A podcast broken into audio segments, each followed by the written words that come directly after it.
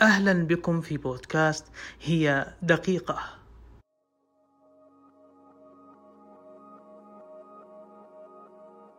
قوة الآن.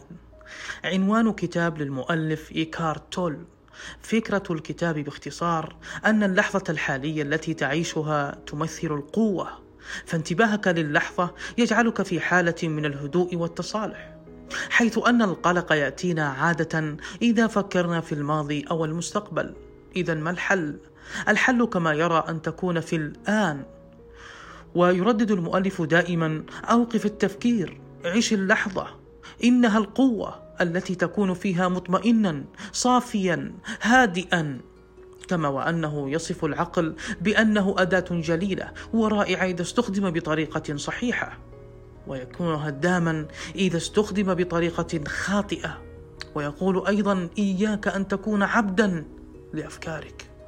وفي تصوري أن الرضا بالقضاء والقدر ما هو إلا تركيزا على تلك اللحظة الآنية التي ينتصر فيها الإيمان. وأخيرا لن تكون في الماضي أو المستقبل إذا كنت منشغلا بالآن. محبتي.